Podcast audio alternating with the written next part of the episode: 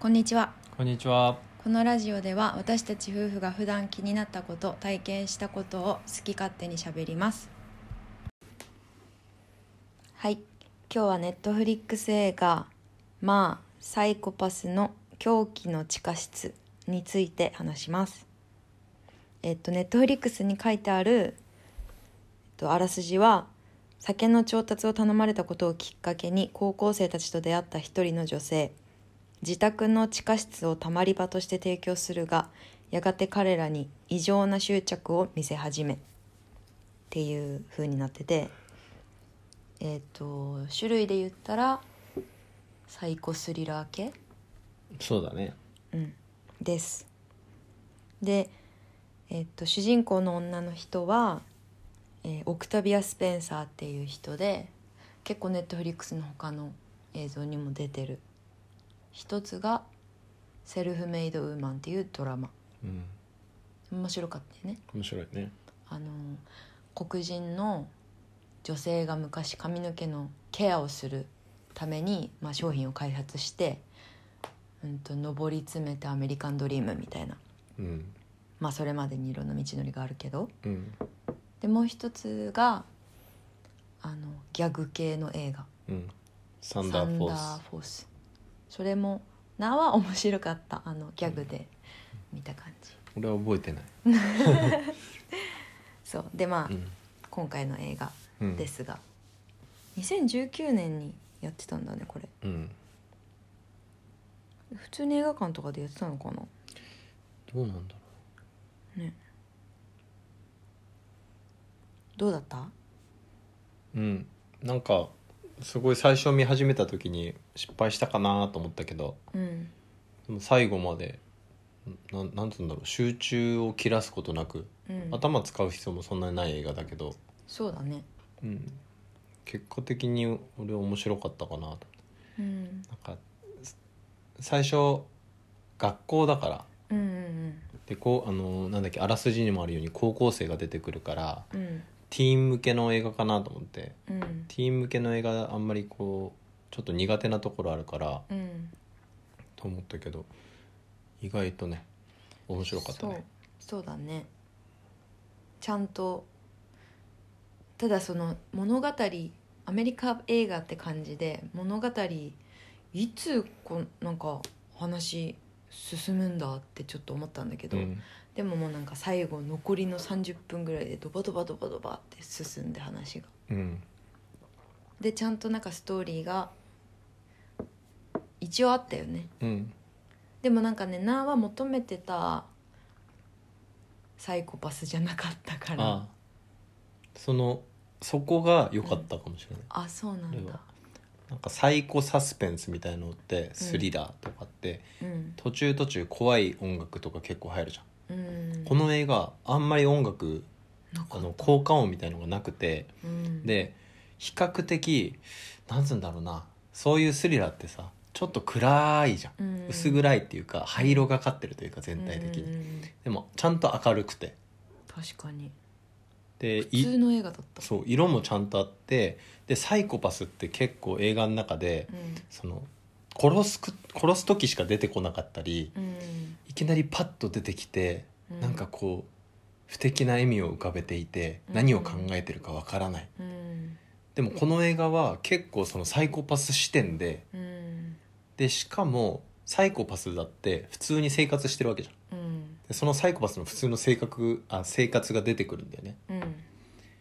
あそのなんつうんだろううんリアルうんうん要はそうこの言われてみればちょっと高校生たちに対してうんこう恐怖を与えるようなことをするんだけど、うんその高校生たちをちゃんとフェイスブックで検索してる とか、うんうん確かにうん、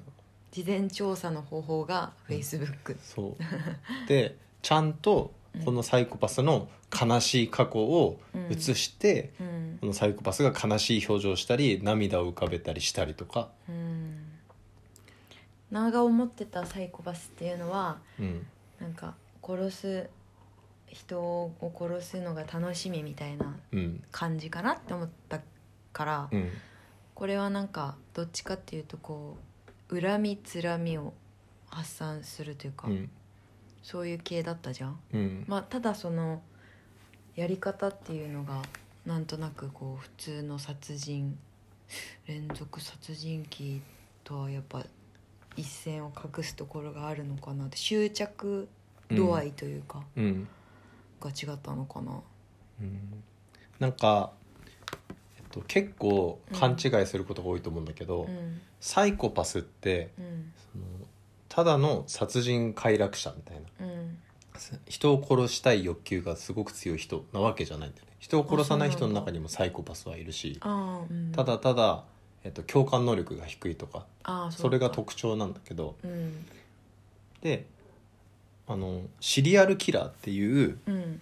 のがあってうんもう異常な心理的欲求その殺したい殺すことに快感を感じる、はいはいうんそれでもう絶頂に達するとか,、うんうん、だからこのタイプでは多分なかったよね、そうだねなかったけど最後のシーンあったじゃん、うん最後のあの写真を撮ろうとするシーン、うんあそこには悲しみがあるんだけど、うん異常性もあるよねそうだねあーなんかそうやって思うそうやって聞いたらなんか見た後あなんかちょっと違ったかなみたいな思ったけど、あサイコパスにも、うん、今までサイコパスって聞くともうもうブスッとかパンとかうんなんかもう首切っちゃうとか うん結構単純化されてたけどうんあの LGBT とかも一緒でうん今多様性がサイコパスもいろんなパターンあるよっていうのをうん見せようとしたんじゃないだからそのなんかサイコパスってただもう何も考えないで機械のようにあーうんもう淡々と準備をして計画を練ってうんこうスマートに殺していってうんっていうのは映画の中の話であってうんサイコパスだって能力の違いがあるからうんそうだね、そうあの失敗もするしうん、結構こう戸惑うしうんそういうのが見れて、うんうん、面白かったかなと思ったんだうん、うん、そうやって聞いたらなんかどっちかっていうと、うんわあアメリカ映画っぽいなーって感覚だったのねあそれはあったねそのやっぱり思った殺す時のうんあのおもちゃ人をこううんおもちゃとして扱う感じあ日本の映画とかだとーうんもう殺す時殺す方ももう必死じゃんうん